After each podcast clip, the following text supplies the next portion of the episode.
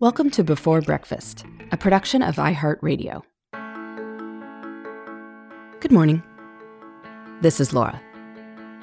Welcome to the Before Breakfast podcast. Today's tip is to write your own fortune.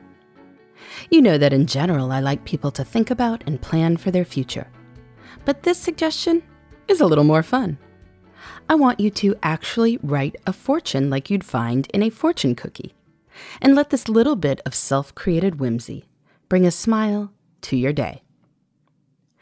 Anyone who's gone to a Chinese restaurant or ordered takeout knows that one of the highlights is the end of meal fortune cookie.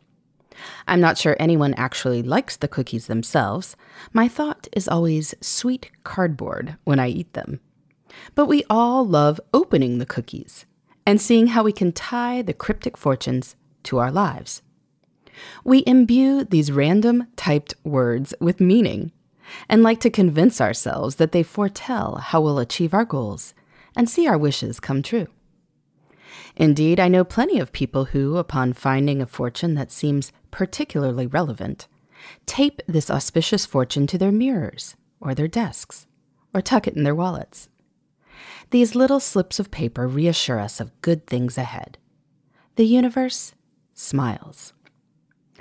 But given that I am pretty sure most of us don't actually believe that the fates carefully placed that crumpled paper in our stale cookie, this suggests an obvious activity for getting the same reassurance.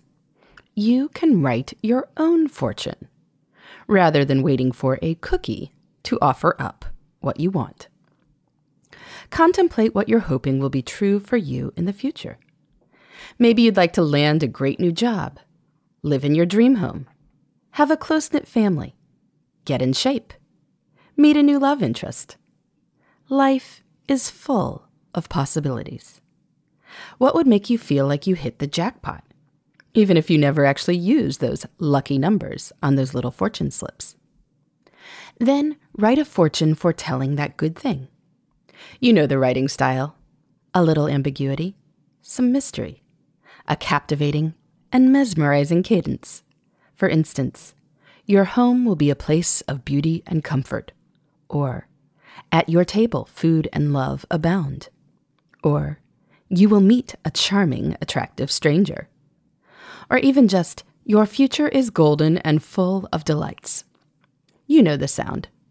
If you're looking for inspiration, do an internet search on fortune cookie fortunes, and you'll find loads of examples of fortunes from actual cookies. Take these and make them your own. Type them. Print the fortunes. Cut them out in little slips of paper and then put them wherever you would put a fortune you got at a restaurant. If you want, you could even turn this into a group activity. I know that part of the fun of a fortune is that it seems serendipitous, like the universe is giving you a gift of something. So, you and your friends or family can do this for each other. Talk about what you dream about. Or maybe you already know. That's even better. Write fortunes for each other that promise this wonderful thing. Give them to each other, in person if that's an option, or by mail if you can't. If you and a group of friends have a recurring Zoom call, this can be a Zoom gathering activity.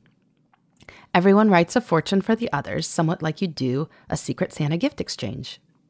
Then you've got some of the magic of having the fortune not come from you directly, even if it kind of did because your friend knows that you want to find your dream house because you keep telling her that. Let's just not second guess the magic. It's fun to have a bit of mystery to cheer us on.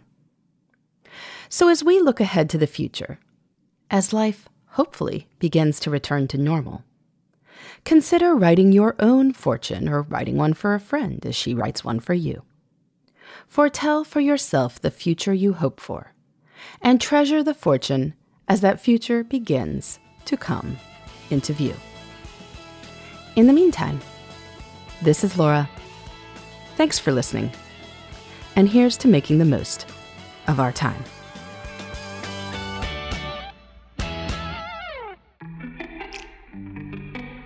Hey, everybody. I'd love to hear from you. You can send me your tips, your questions, or anything else. Just connect with me on Twitter Facebook, and Instagram at Before Breakfast Pod.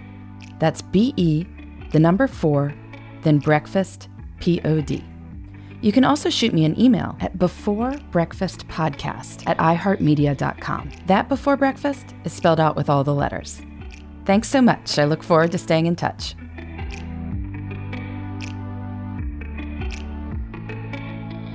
Before Breakfast is a production of iHeartRadio.